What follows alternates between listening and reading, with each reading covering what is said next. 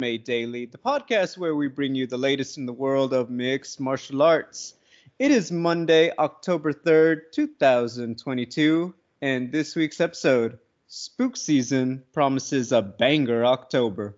We'll talk about a very loaded weekend in MMA, UFC Vegas 61, and the strawweight main event between Mackenzie Dern and Yan Xiaonan. We'll talk about Bellator 286, Patricio Pitbull taking on Adam Borics, AJ McKee, Spike Carlyle. And we'll even touch on some one on Prime Video 2, the main event trilogy between Angela Lee and Xiong Jing Nan.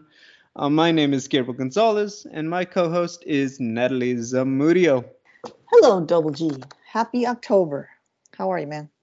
You know what? I'm just. Uh, UFC 280 is finally here. One month. That freaking loaded super card. I can't wait. Um, I feel like we've just ever since they've announced it, everyone's just kind of been like, yeah, yeah, you know, Hamza, Nate, Hamza, this, and we got a little bit of Usman Edwards, but it's like, nah, like we know what we're waiting for. Let's get it. So uh, I'll say this: I like that. Um, I don't know. It feels very festive. I think this feels like the very first. Um, this feels like the first official Halloween since the apocalypse. you know, like last year, ah, mm, mm, but this year it's like, you know, masks have been off for a long time now. Yeah. Everything's just felt open, so I feel like a renewed vigor for spook season. What about you? Yeah, I think so. Uh, I'm gonna go get a pump, get some pumpkins for my boy to uh, decorate, and uh, you know, yeah. As far as uh, MMA goes, and the world. I'm happy about the the masks. I got my COVID, whatever the this number booster is. I got that one. Got my flu shot. Feeling pretty good. Well, there you go. You are definitely prepared. Mm-hmm. You know who else was prepared? Yan Xiaonan oh, this boy. past Saturday against Mackenzie Dern. Um, so five rounder. Uh, we will get into the zuck of it all after breaking down the fight. But um, look, uh, I think the big thing about this one, and I think that this has been her struggle of the last year, is that she kind of flew under the radar. I want to say, oh my gosh, I have to double check. Uh, no, no, no, I'm thinking somebody else. But the fact is, uh, Carla Esparza, you know, she flies under the radar, runs into Carla Esparza, yeah. run, runs into Buzzsaw Carla Esparza. Right some of the last time Carla Esparza ever dominated anyone like that, and she just, you know, that was superb. Yeah. Yeah, her breakthrough moment really goes bad, and now it's like, well, were you kind of just all hyped? Did you, you know, protected, easy route, easy win streak, blah blah blah. You get what I mean? Mm-hmm. Marina Rodriguez takes her on, and to a lot of people, Yan Xiaonan might have edged it out, but the decision goes to Marina. Okay, so you know, but suddenly Yan Xiaonan is like, oh, you know, like we kind of wrote you off after Carla. Maybe we spoke too soon with Marina because everyone respects what Marina brings to the table. And now this one taking on someone everyone knew. All the attention was on Mackenzie Dern. I didn't really see Yan really do any media. Part of that is look, coming from China and you know, there's not an MMA junkie person in China, right? You know, right. doesn't do too much. So really media day that eight minutes or so is the only conversation we really get with Yan. And then, you know, she goes out there and just has a spectacular performance. I really thought that she did a great job. Shot selection, she just seemed to counter Mackenzie perfectly every time Mackenzie ended her combination. Mackenzie would drop the hands, Yan would catch her, caught her coming in. Takedown defense was on point. Um, she just felt it felt like she was just making all the reads. She knew when Mackenzie was gonna change levels, sprawl, control, break out of it. She went to the mat a few times. Um, outside, I believe it was in the second round. Um, Mackenzie goes for the arm triangle, but really, for as long as that fight went, I think that Yan Xiaonan did a fantastic job, probably since uh, Amanda Ribas with Mackenzie of never really being in trouble. I never felt like, oh my gosh, you know, like Mackenzie's got her and she's on a roll. Really, outside of the second round, Yan Xiaonan really neutralized the weapons Mackenzie. Obviously, the grappling, and then she did work on the feet. just a very comprehensive victory for Yan Xiaonan. What about you? I agree. It was um, pretty clear round through round. You know, of course, Mackenzie had her moments, but the shocking thing to me was that she was basically neutralized. Like Yan Xiaonan's grappling takedown defense was so on point. You know, she said as much as she was training, you know, that pretty intensely and it showed. I mean, it wasn't just training though, it was just determination and grit to not be dominated by this fighter who's known for dominating everyone in in that area of of MMA.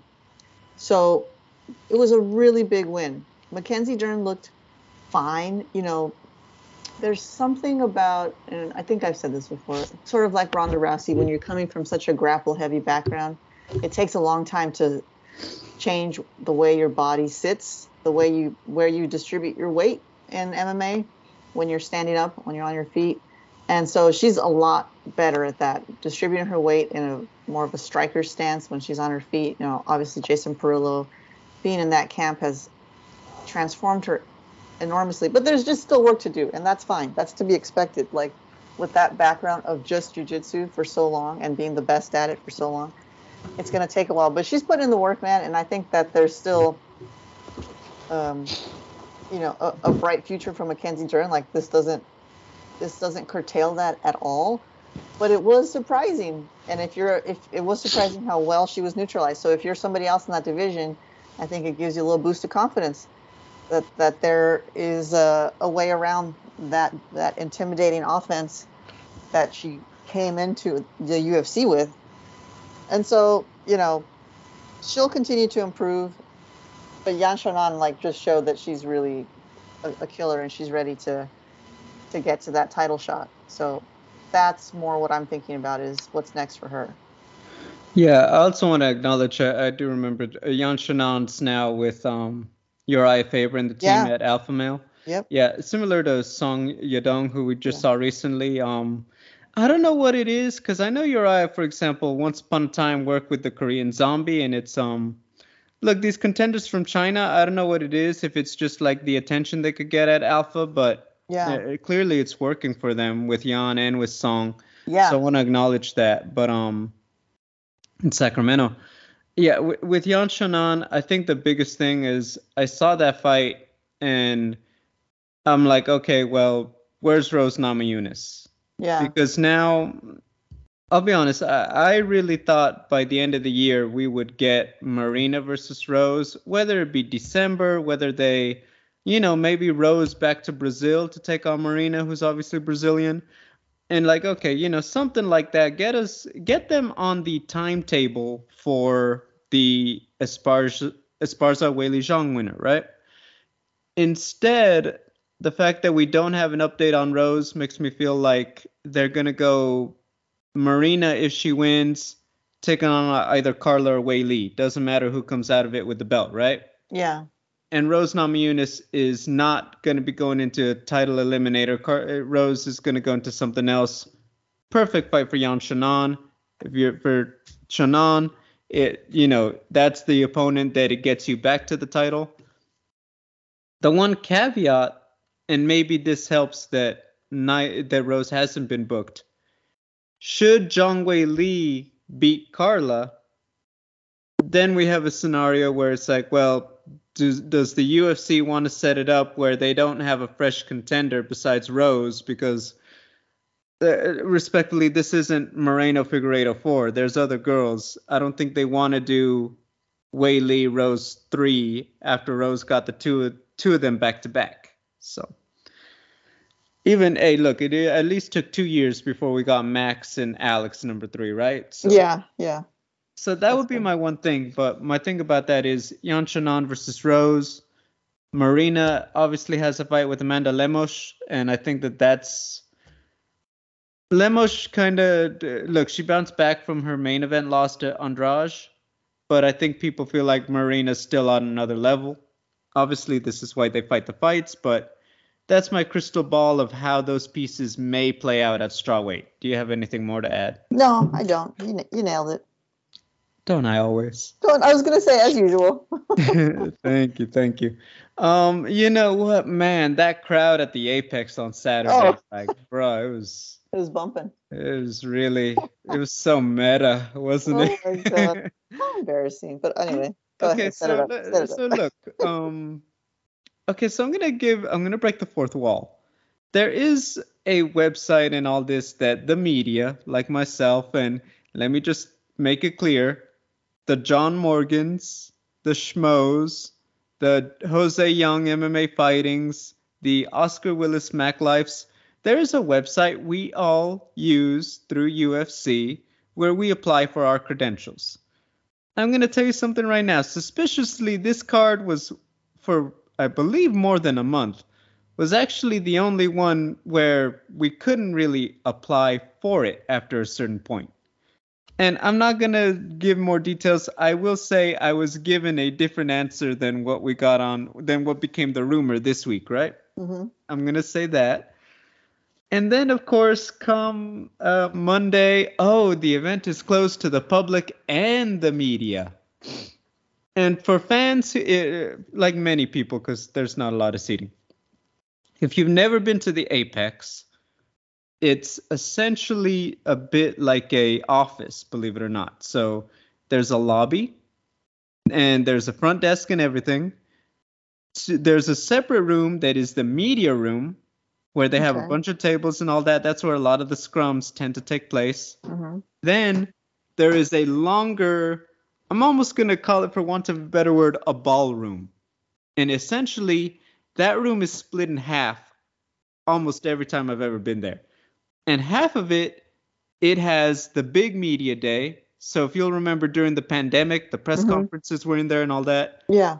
there's a giant sliding wall that when you open it, it turns into the big Apex room that you guys see on TV with the Oh. arena and the big screen and all that. And then there's other floors, and that's where the offices of Dana and other people who work there work. So when I hear no media, I'm a little surprised because it's like if you were to say, hey, you guys cannot go further than the front desk and the bathroom, you guys can't sit cage side this week, we really wouldn't be able to see anything they might have going on. Like, okay, you bring people in through the back door, even through the front door. What are they doing? Couldn't tell you. If I'm in the media room, honestly wouldn't see it unless it's on TV, which obviously they still broadcast. And so the fact that they decided, hey, we want to close everything really made it very different. And then, of course, the Zuckerberg of it all, that rumor comes out. We see him on Saturday. It just became like, okay, are we getting a Facebook event? Are we getting a meta event? And people had their thoughts. And so before I give mine, I'm going to toss it to you because I think I've kind of set it up why this was so unusual like put it this way media can be there very easily without being in the room to see any secret stuff going on Right. i'll leave it i'll toss it to you Well, yes, very strange. Um, I wasn't as you know in the know with with tracking what was going on, but it was definitely popping up in my uh, my sphere. Like, what what's what's all these conversations about? And um, when it finally revealed itself, I mean, I don't know if you can measure degree of eye roll, but uh, it was pretty severe on my end. And I, of course, I'm I'm you know a participant in, in all these social media pro, uh, platforms just like most everybody else. And so you could say well if you hate if you dislike the guy so much don't use you know this or that or well you know. Well easier said than done. The, my issue isn't you know i can keep my life separate from that world. My issue is like why is that world coming into mma and that's what really threw me off. And specifically the the buying out of or however the arrangement was made to to close off the apex to anybody but his crew that was just uh was kind of icky. You know it was kind of weird. And like would i have cared if it was um the rock or you know brad pitt or i don't know anybody uh you know martha stewart no i wouldn't have cared i would have been like oh that's fun but for some reason, with it being this guy who's uh, who's definitely polarizing, it really rubbed me the wrong way. And uh, I don't know what it means for their future relationships. You know, Zuck and and Dana. Um, but it probably means there's some kind of partnership in the works. And uh, I'm not to stop watching the UFC. I'm not one of those people, but it, it does make me kind of, you know, it, it makes me a little annoyed. Uh, what about you? All right, so I, I think now the UFC is in a very awkward place, but I'm not gonna lie, it is nothing compared to, you know, first event back and uh, you know the are they putting it, everything at risk for the sake of letting the show go on? You know what i mean? So uh, nothing compared to that when you talk about flirting with controversy. What i will say is that if we do not see a tangible partnership it's going to make and mind you he has enough money that no one cares.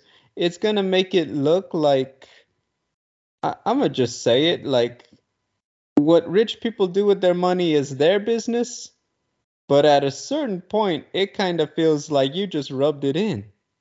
Like if we yeah. do not see a, any type of collaboration, it's gonna feel like Zuckerberg just didn't want to sit amongst the people and wanted his own private UFC event. Which, right. mind you, that's not unheard of. People get John Legend for weddings. People right if you're rich enough, you rent out uh, Staples Center, now Crypto Arena, or Madison Square Garden, and you just um, what's it called? Uh, you know, you, you get the whole the, the place for the night, and they yeah. turn on the big screens for you. Yeah, people do with Disneyland too, right? They, yes. they it out. Yeah. Those are private things, though. Mm-hmm. This thing, we got.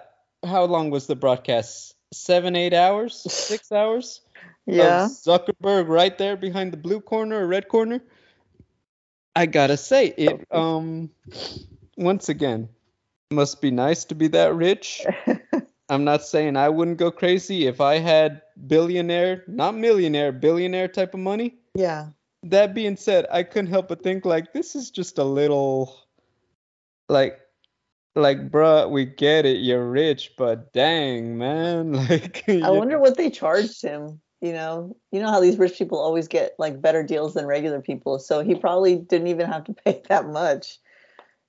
Well I mean, uh, i'd also like to point out remember facebook also owns instagram. Right yeah instagram, so hey, yeah. imagine if zuckerberg you know look every businesses today they work with the algorithm right? Social media is the new billboard and newspaper clipping. Um imagine if zuck said to dana hey like i'll even make it so all the nfl people get ufc stuff on their feed recommended. Jeez. I mean yeah, that's that's sure. how that's how many millions in advertising? Yeah, just that's worth it yeah. Uh, you tell me let me tell you something guys. That's very possible for the geniuses who know how the internet works in zeros and ones and HTML. So if you're telling me Zuck said, "Hey, we'll do that," and I'm like, "Bro, like Dana couldn't probably it's like, "Yeah, come on in. Just you, sure. Which seat do you want?" Yeah. What what want... Uh, uh, uh, do you want us to bring? You know, what what's your favorite candy bar? We'll stock it at the the concession. Apex oh, does have a concession stand, believe it or not. Oh, okay. Wow. But, um, All right. Now, are there? Because what I was reading was that you know it was closed off to fans, but is I thought Apex was still all those events were still private, or is it semi not you know not private like the way Zuck did it, but Zuckerberg, excuse me. No. Um, but could you like buy a ticket and go to these Apex events? Yeah. Uh, it's for about uh close most of this year, I believe. Okay. Uh, oh no, going back to last year. Um, Does it um, sell out pretty fast? Because it's not. I mean, it's obviously not. There's very, very, there's very few tickets. What I will say is that because it, let's be honest, every seat is like a great floor seat. Of course, so, yeah. You know, for some of these cards, not so much this year because obviously they've put the focus on the better cards being for the live gate, but they are they, they do sell out and the tickets do the tickets are pricey. I think it's several hundred even for a um I'll say a subpar stacked event at the Apex. But like for example, you remember Max versus Yair was like a thousand bucks because there's only like a hundred tickets. There's not. You can maybe Right. squeeze a hundred fans into the Apex. You get what I mean? Okay, yeah. Maybe a little more if everyone's small and you know. Yeah. But anyway, um. Yeah, so th- that's my thing. Look, uh, obviously Dana teased to Yahoo Sports they have something, but the whole thing just became a whole like, ah, you know, like it did feel like a bit of a flex of his wealth on live television. Yeah. But once again, that what he does with his money is his business. The UFC could have said, "Hey, like we could hook you up with the VIP and we'll put some people so no one bothers you, but we can't just close it off." So I'm gonna, for the record, I think there's more going on, but I'd be lying for, if I said it didn't feel a little like, what, what are we doing, man? You know? You know what's weird to me is that it's not like he is a, the kind of personality that would get swarmed by fans, like um, Kanye West or something. And so I'm thinking like uh, uh, that's one. And then two, if you really are a fan, don't you want to be with the crowd? Like that's part of the experience. But you want to do this like weird, creepy underground basement vibe, you know, whatever. And and like I said, who's going to be trying to get a picture with him? Maybe maybe some people will. Hey, don't- everybody, everybody asking him to verify their Instagram and Facebook. Yep. hey, can you be my friend on Facebook, Mark? That would Oh like just to flex it, you know. But That's um, funny. like I said, I, I'm sure there'll be a collaboration, but it did feel for a minute like that's just a little, you know, because like the one photo of him besides the UFC one is him like cheering by himself for UFC. So it kind of made it feel like, you know, did you not want us there, Mark? What I know. Like the Lakers don't play for just two people just because people ask, right? So, but once again, hey, do what you do, right? I'm I not- mean, yeah. If I had a bajillion dollars, maybe. I mean, maybe I would buy out the Apex, but I would want it to be full of people, so I wouldn't Yeah. just be like a weirdo in the corner. But whatever. Yeah, there you go. Anyway, um, let's talk some Bellator. So, uh, 286 in Long Beach. I was there. I was there during the week.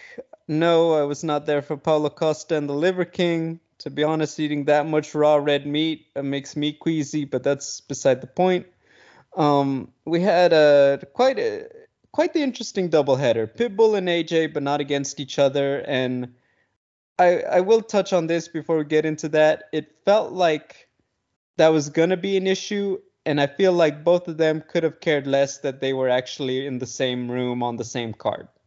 Like, it's just whatever.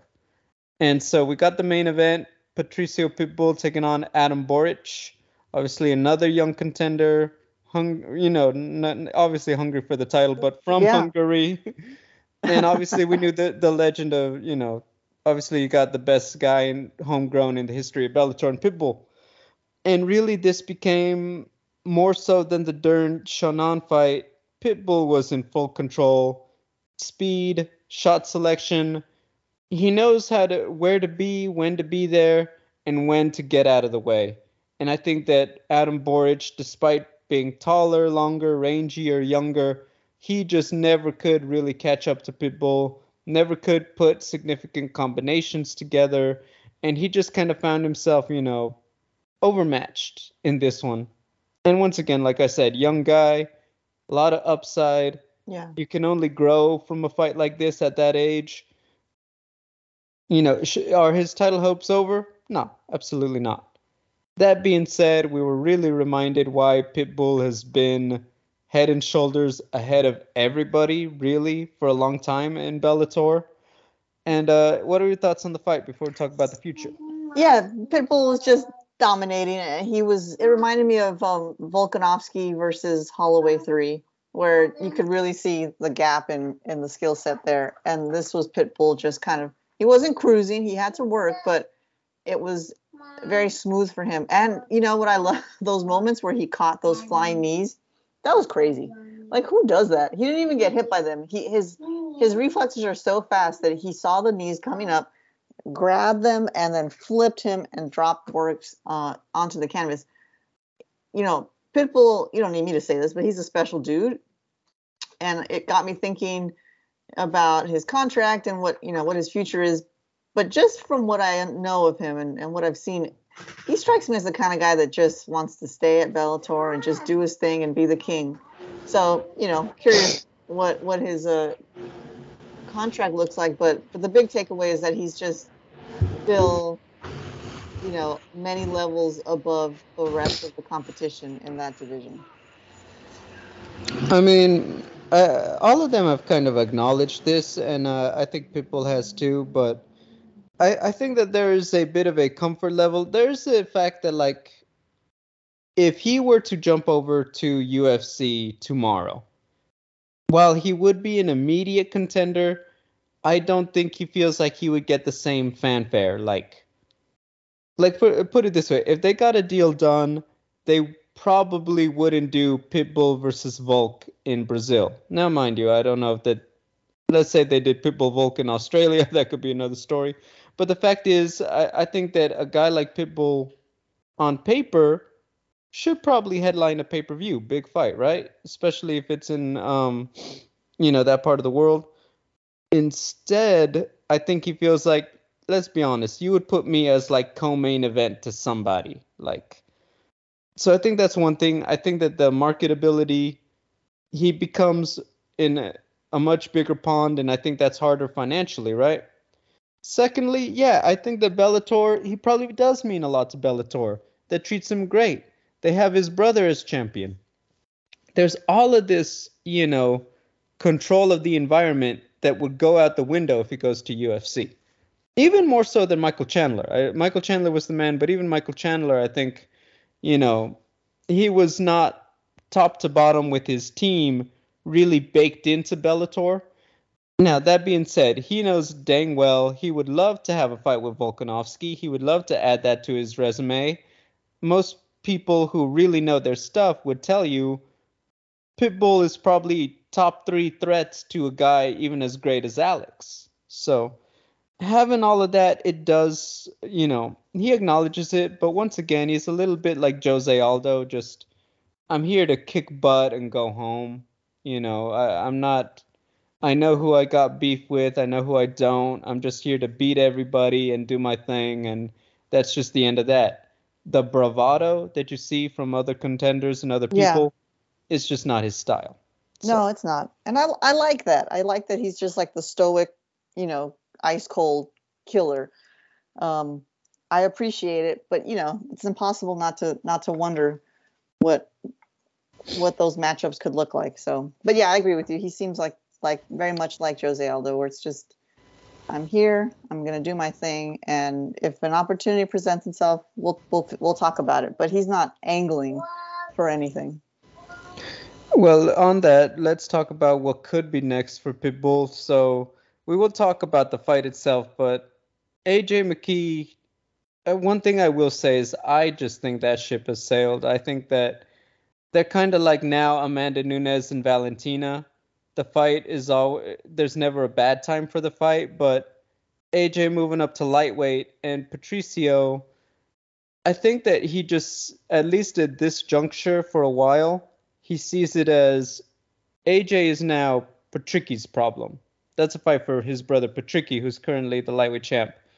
And so I don't think that that fight is really in the near future. Obviously, it could happen if they decide, hey, like what else is happening? Jeremy Kennedy, tough veteran, got the win over Pico, although controversially, and we'll talk about that. Well, not controversially, just an unfortunate turn of events. Mm-hmm. But um, I don't know. Uh, at featherweight, uh, I will say I feel comfortable saying he's really swept the board. He's beaten AJ. He beat Borics. Pico did not get the victory. I could see this being a good time for him to maybe sit back and now target the Grand Prix winner early next year, whether it be Stots, Sabatello, if one of the alternates gets it. Well, you know what? Dang, even then, it's a while before he could get his hands on the bantamweight title. I forget they're in the semifinals. Um, Ugh. You know what? I'll just leave it at that. I think that he's probably. Uh, I say take Jeremy Kennedy, and let's see where we're at next summer. Like, okay, is where's Patricky in the Grand Prix? Where's you know, ha- were they able to get the finals done at the Bantamweight Grand Prix in short order? And then we could see about the next move. But for right now, I think Jeremy Kennedy, the other more enticing fights. The fact is, everyone else has other business. What about you? Yeah, I I tend to agree, and um, you know, as far as AJ goes, I'm not chomping at the bit to see that against Pitbull at, at 145, and Pitbull and his brother. I, I, appreciate that respect that they have for each other, not stepping on each other's toes. So, yeah, you move up to eight to, to 155 AJ. Okay, now you're my brother's problem. I like that. I'm okay with that.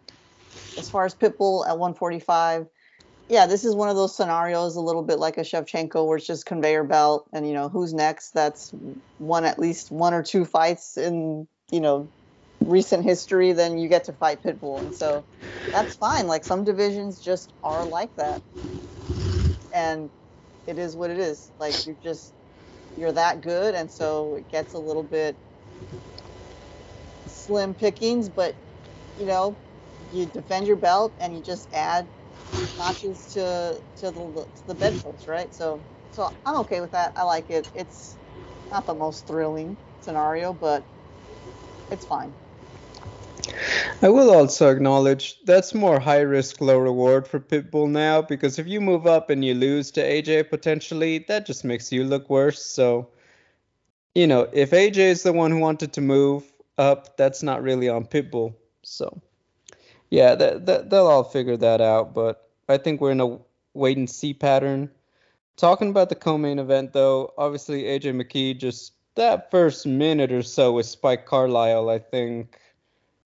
I'll, I'll just say it. I think people forgot about the wild man that Spike is. Right. Obviously, you saw. I've seen him on the regional scene. He's a SoCal guy. Obviously, he got to do his thing in UFC, and that got a lot of attention. Um, he's fought he's fought for everybody since then. He's fought, I think, LFA, Rizin, Cage Warriors. He, that dude gets around. I'll just say that. Um, that was a very fun fight.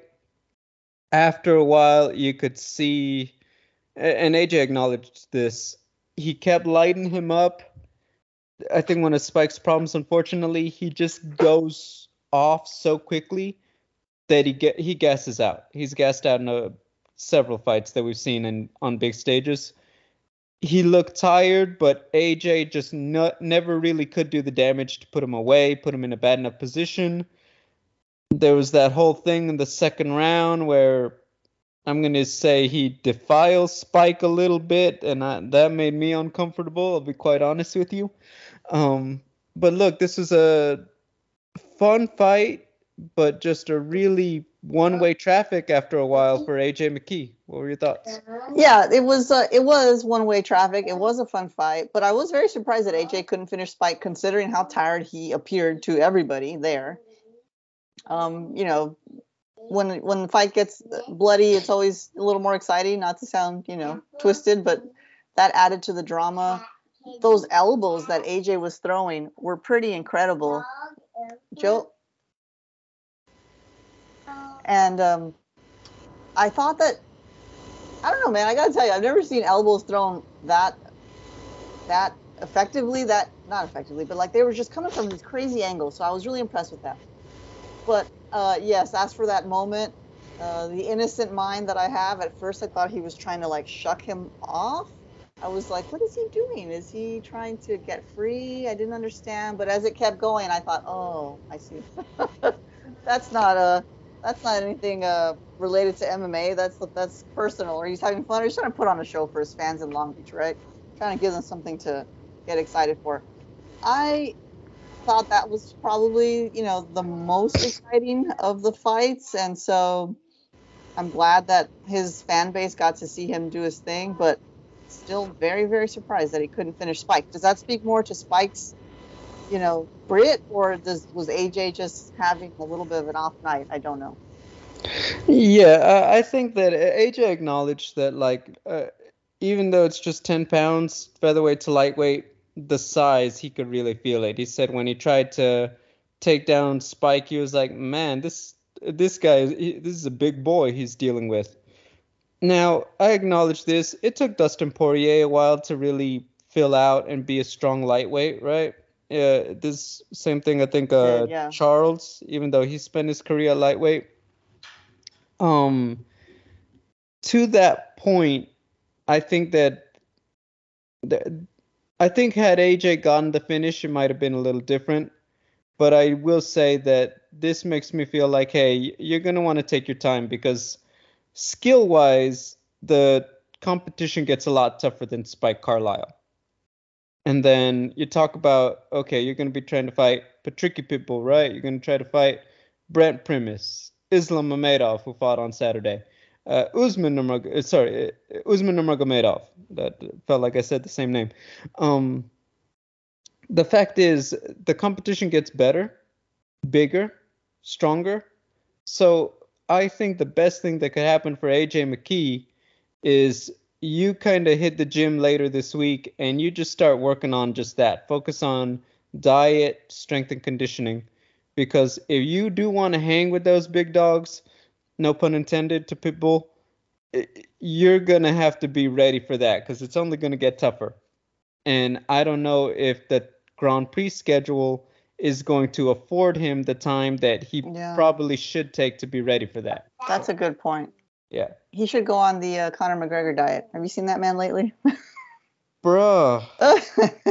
Not to I just want him to sit on the scale and show me he's a middleweight. I think fans would lose it. I mean, I just feel like he doesn't look, you know, he's so huge. He he doesn't. I don't feel. I feel like all that nimbleness he nimbleness he always aspired to is is gone. Like you Oh yeah, all that precision beats power is out the door now. Yep, I think so. It's like remember when precision beats power? Then he's Yep, like, hey, Timing beats speed. Yeah. Yep.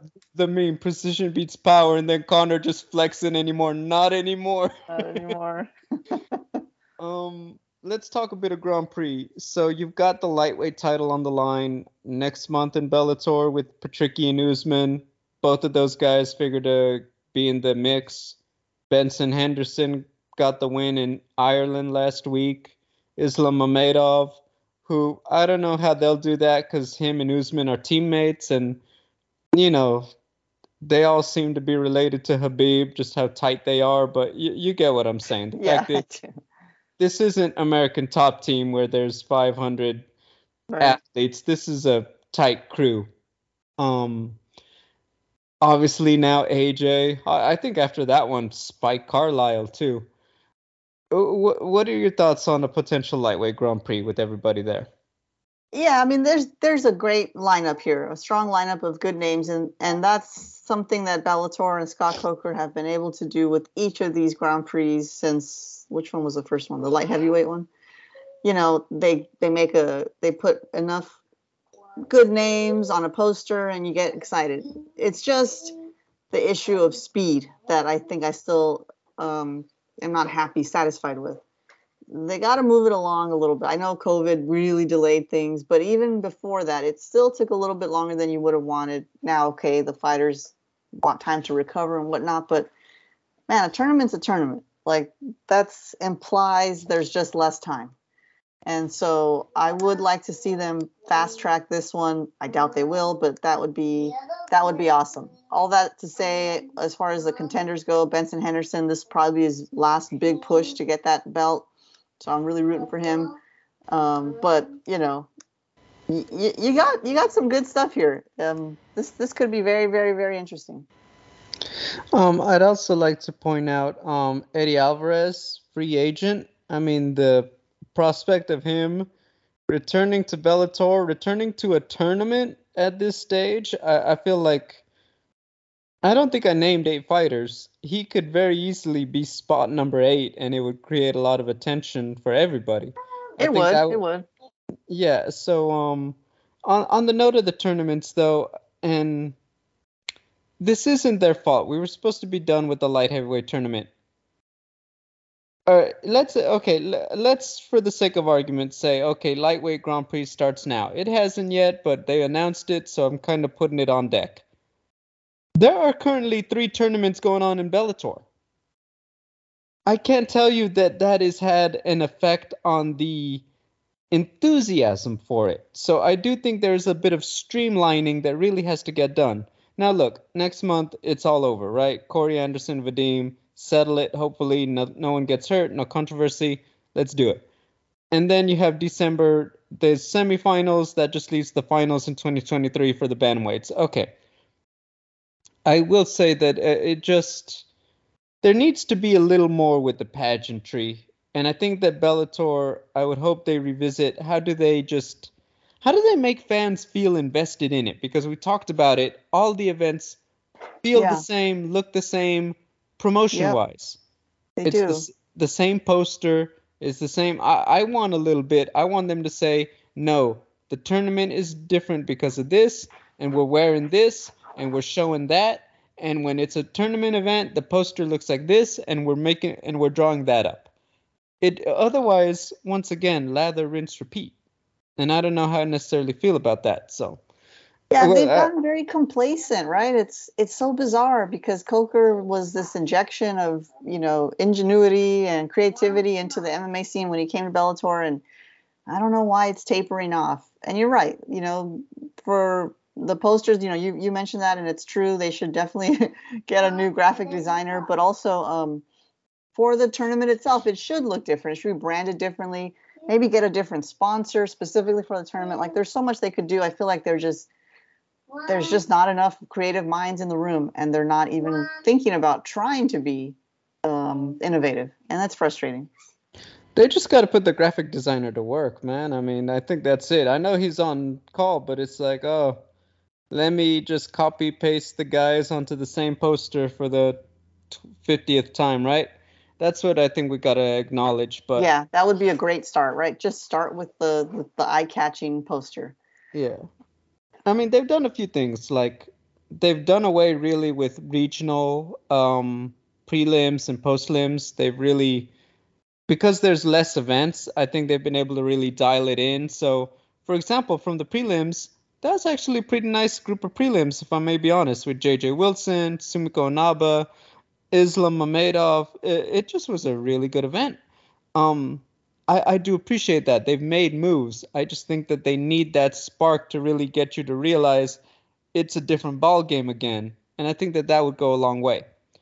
Um, going uh, off to something else now before we uh, talk about the future. Aaron Pico, Jeremy Kennedy. It starts okay oh, for Pico. that fight was just getting warmed up. It was getting good and then you know Jeremy acknowledges it. It just looks like Pico gets just kind of complacent, and then there's that madness in the corner. You can see Pico's arm is clearly off, and they just go off on it, just really yanking it, really trying to get it back into place. And it becomes a whole thing. They're like, I don't think it's dislocated. I don't think you could snap it back back in place. It looked like a broken clavicle, which you know no, doesn't need a medical expert. Relog- readjusting the shoulder will not fix a broken clavicle, ladies and gentlemen. Anyway, um, they did get an update, but I want your reaction in the moment seeing all that play out for Pico. Oh yeah, that was uh that was pretty horrifying. You know, there's there's cuts, those things make you grimace and and whatnot, but something about dislocating joints that's like almost hurts worse to watch. Um, you could see the muscle straight, like the striations, you know, being being yanked on and the little bone popping up. Look, my I know some people that have dislocated shoulders. It's supposed to be very painful. I myself never have.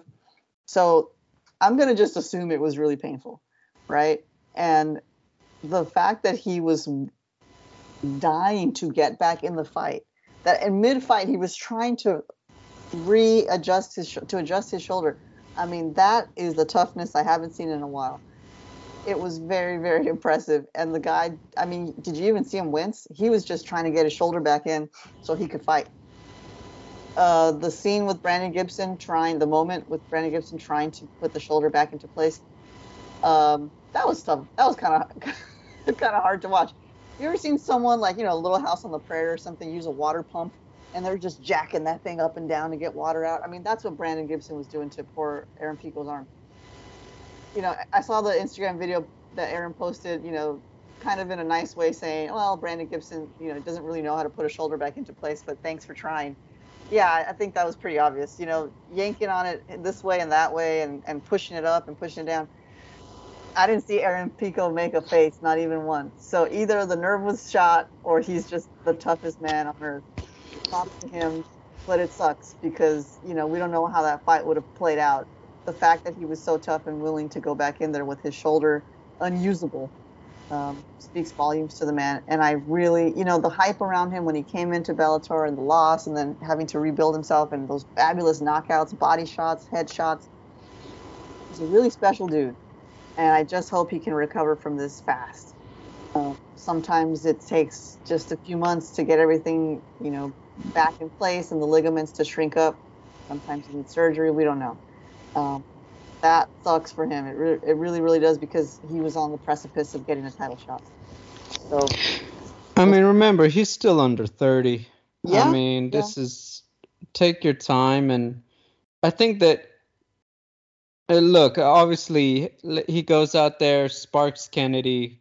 Uh, we're having a different conversation. We're saying, hey, Pitbull got one last challenge, right? And it would mm-hmm. be the, you know, the souffle is almost ready for Pico, stuff like that. Instead, with this, I think that the big thing for the fight is just going to be, um, or for him, is just obviously take the time for Jeremy Kennedy, look, he had a UFC run where he only lost to some guy named Alexander Volkanovski. That's nothing to scoff at. Now right. he has he has taken L's since then, but um, he's as good a candidate as any at this stage of the featherweight division for Patricio Pitbull. I'm good with it, but yeah, just um, Mamba mentality from Aaron Pico. Gosh, like, have you ever seen? Uh, okay, final season. I, I remember I watched the game live. Uh, Kobe dislocates his finger um, they call a timeout. He goes up to the medical trainer, Gary Vitti, um, another Laker legend.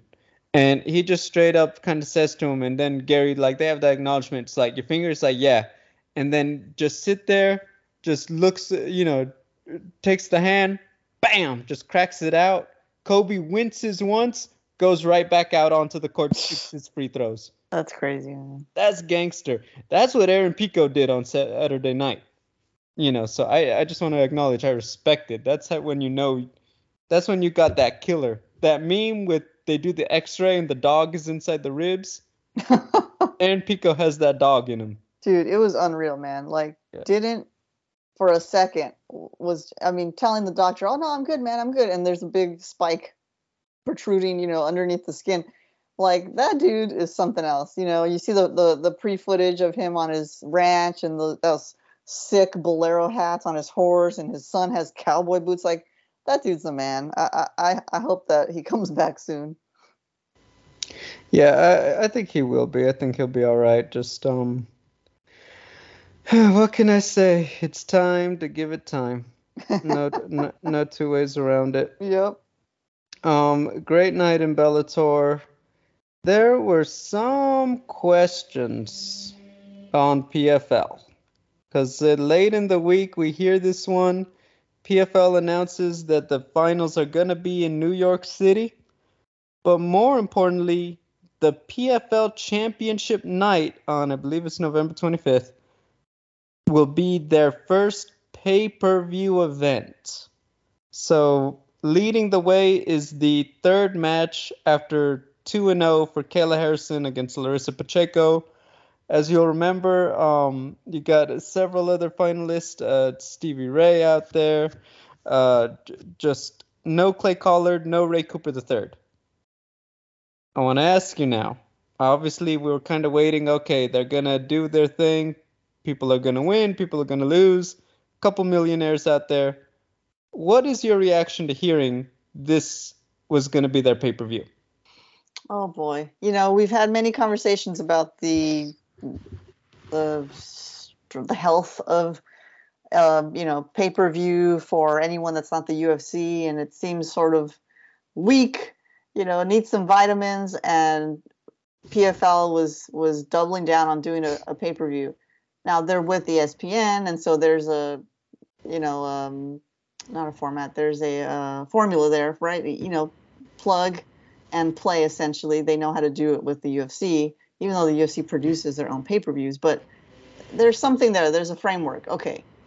Um, my first thought was, wow, that's faster than I expected.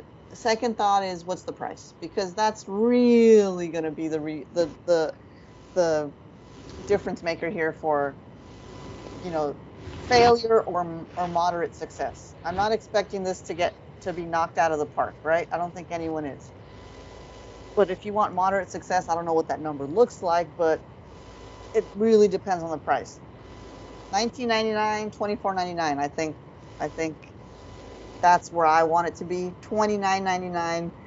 You're you're making me tug at my collar. If you go 35.99, oh, I'm gonna be annoyed, but I'll still pay it. So I don't know. The uh, lineup itself, you know, being the finals, okay, fine.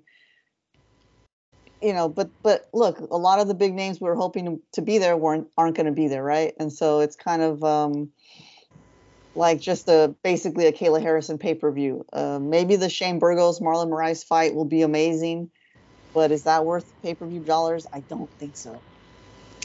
I mean, so let's talk about that. You have Harrison Pacheco. Um, I, I got the rundown right now. Brendan Loughnane, Bubba Jenkins, Burgos Moraes, you touched on. Ante Delija against Mateusz Scheffel. Uh, Olivier Aubin Mercier against Stevie Ray. Sadibou Sadibou versus Dilano Taylor. You just have um.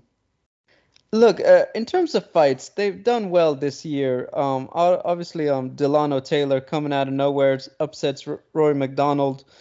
Uh, you know, you got that Cinderella story there, but I think that when we've gotten essentially these fights for the last two years for free TV, yep, and now they're putting them behind a paywall that is um it, I'll be honest, I know what fans are going to say about paying any dollar amount for that. Okay, that's fine. Um I I do have questions about Shane Burgos fighting Marlon Moraes. It kind of felt like you really could have paired them up with absolutely anybody else and would have it would have felt like a better idea. Um especially for Marlon, it's like, well, you're just burning your two new signees and maybe that's how they want to do it. Okay. Um especially will... for Marlon, dude. I'm sorry to interrupt you, but when I saw that matchup, I was like, oh my gosh, can you let the guy win, please? Win a fight, get some confidence. That's tough. So I, I I'm gonna hit you with the curveball. There, and this is from conjecture. This is from some educated guesses. Ariel Helwani goes on the show and he says, because uh, the there's still a slot for a quote showcase fight, and Ariel did say, you know, I know they're planning something big. And he said, if it becomes what I think it's going to become, it will likely overshadow everything else on the card. Okay. Mr. Jake Paul is talking about making his MMA debut with news very soon. Hmm. Who works for MVP Promotions and has a good relationship with Jake? Ariel who and, and, so really I'm he like works for Jake Paul. Uh, it, it, MVP Promotions, Jake Paul's company. Like uh, Chael Sonnen revealed that Ariel is essentially their guy for a lot of their press conference stuff. Okay. So, what what do I think? I think that gives him a bit more of an in than most of the media with uh, the future of Jake. Okay. But I'm gonna just sum this up assuming PFL is putting their money where their mouth is, the idea of Jake Paul having his MMA debut on top of the PFL championships and putting that behind a paywall, that could be enough to make people say, you know what? I'm about to spend P- money on a PFL pay per view.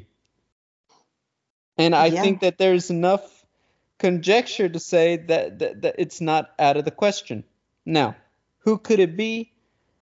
I feel like Scott Coker was a little mum on whether or not Dillon Danis is actually under contract with Bellator anymore.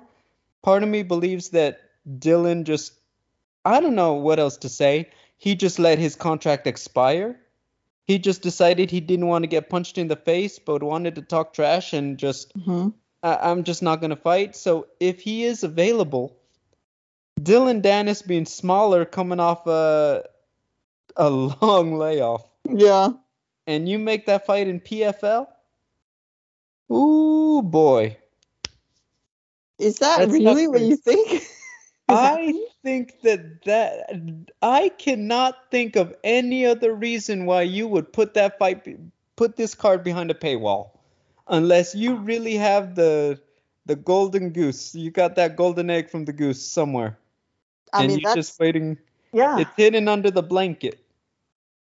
That would be something, man. And and it's a little carnival, right? But that What- works. That works. You know, that that'll get your eyeballs and it sort of elevates everything else. Like just hearing that that's a possibility makes me think like, oh, you know, maybe Kayla and Pacheco 3 will be pretty good and uh, you know, uh, all these other folks, uh, Dilano Taylor, blah blah blah. Weirdly, I'm getting a little excited if that's true. I didn't expect that, but I think a lot of it has to do with like um, you know, Floyd Mayweather. Everyone just wanted to see, you know, either you were a fan of his and that's why you watched, or you were a fan of wanting to see him get beat. Right? And that's why he bought his fights. It didn't really necessarily matter who he was up against, especially in the later years. So it kind of makes me think that's what it makes me think of as far as Jake Paul is concerned. Like you don't necessarily care who he's fighting, you just want to see him get beat finally. Um, you know, when's the Anderson Silva fight? October 29. Okay. And so then- essentially he'd have less than a month for everything. so presumably He he's he MMA, I guess. He could be doing them at the same time. He could just be saying it's 47 year old Anderson. It's not Anderson who was on my YouTube 10 years ago. Right. I don't. I, ah. that's my one caveat is that, you know what? That would be the sign that says that they're trying to do something crazy. Then again, like I said, imagine if PFL said, Jake, we have the proverbial offer you can't refuse. Yeah. What kind of money would they have to throw at him? They didn't. th- they didn't have to pay for Cyborg, or they're not there yet. So yeah, like- that's true. Wow. Okay. I feel weird about getting about being really interested in this possibility, but it's a little exciting. What do you think? What Are if- actually interested in seeing this? I think that if you could pull that off, I would give the slow clap to PFL. Yeah. They that that would be the Yair Rodriguez spinning back elbow on what's been a very rough 2022 season. We Yeah. we would not talk about anything else that happened with PFL besides the fact that they pulled that off. That yeah, I think that's right. I think that's fair. But Dillon Danis is is, you know, he's got the grappling, but the size disadvantage, that just Which is perfect for Jake. well, that's what he likes, yes, That's but what he not does. for the MMA world. I think people won't care who he fights. yeah. Eh, well, the Jake Paul fans won't care. They just care that him and Dillon will be talking. Yeah, yeah. Okay. Oh man, I'm exhausted thinking about that. I know, jeepers. Like I just felt it in my soul on that show. Ladies and gentlemen, there's no MMA to preview. It's an off week, but I think we've had enough. Um, next week, UFC Vegas 62, 61. Um, Alexa Grasso against Viviane Araujo. High stakes at flyweight. You got to think this fight is happening at a perfect time because the following week we get Chookagian versus Manon Fiorot Yeah. which means that either way we're getting a flyweight challenger you know or the next fighter for Taila Santos and then they figure that out so um, I like it I think that is just I, I, I just like that we have a fight with some real stakes going on what about you Yeah, I think that's important, you know. Like uh this is rebuilding, right? To get those new contenders to the top and so I'm I'm all for it. yeah so I think it's going to be a good one obviously we'll be back next week we'll preview it we'll talk about the weekend news hopefully we're talking about Jake Paul Dillon Danis just so we could enjoy this one more time Uh, but until then, guys, thanks for listening. Take care. Have a good one. Remember to like, comment, and subscribe. Have a good one.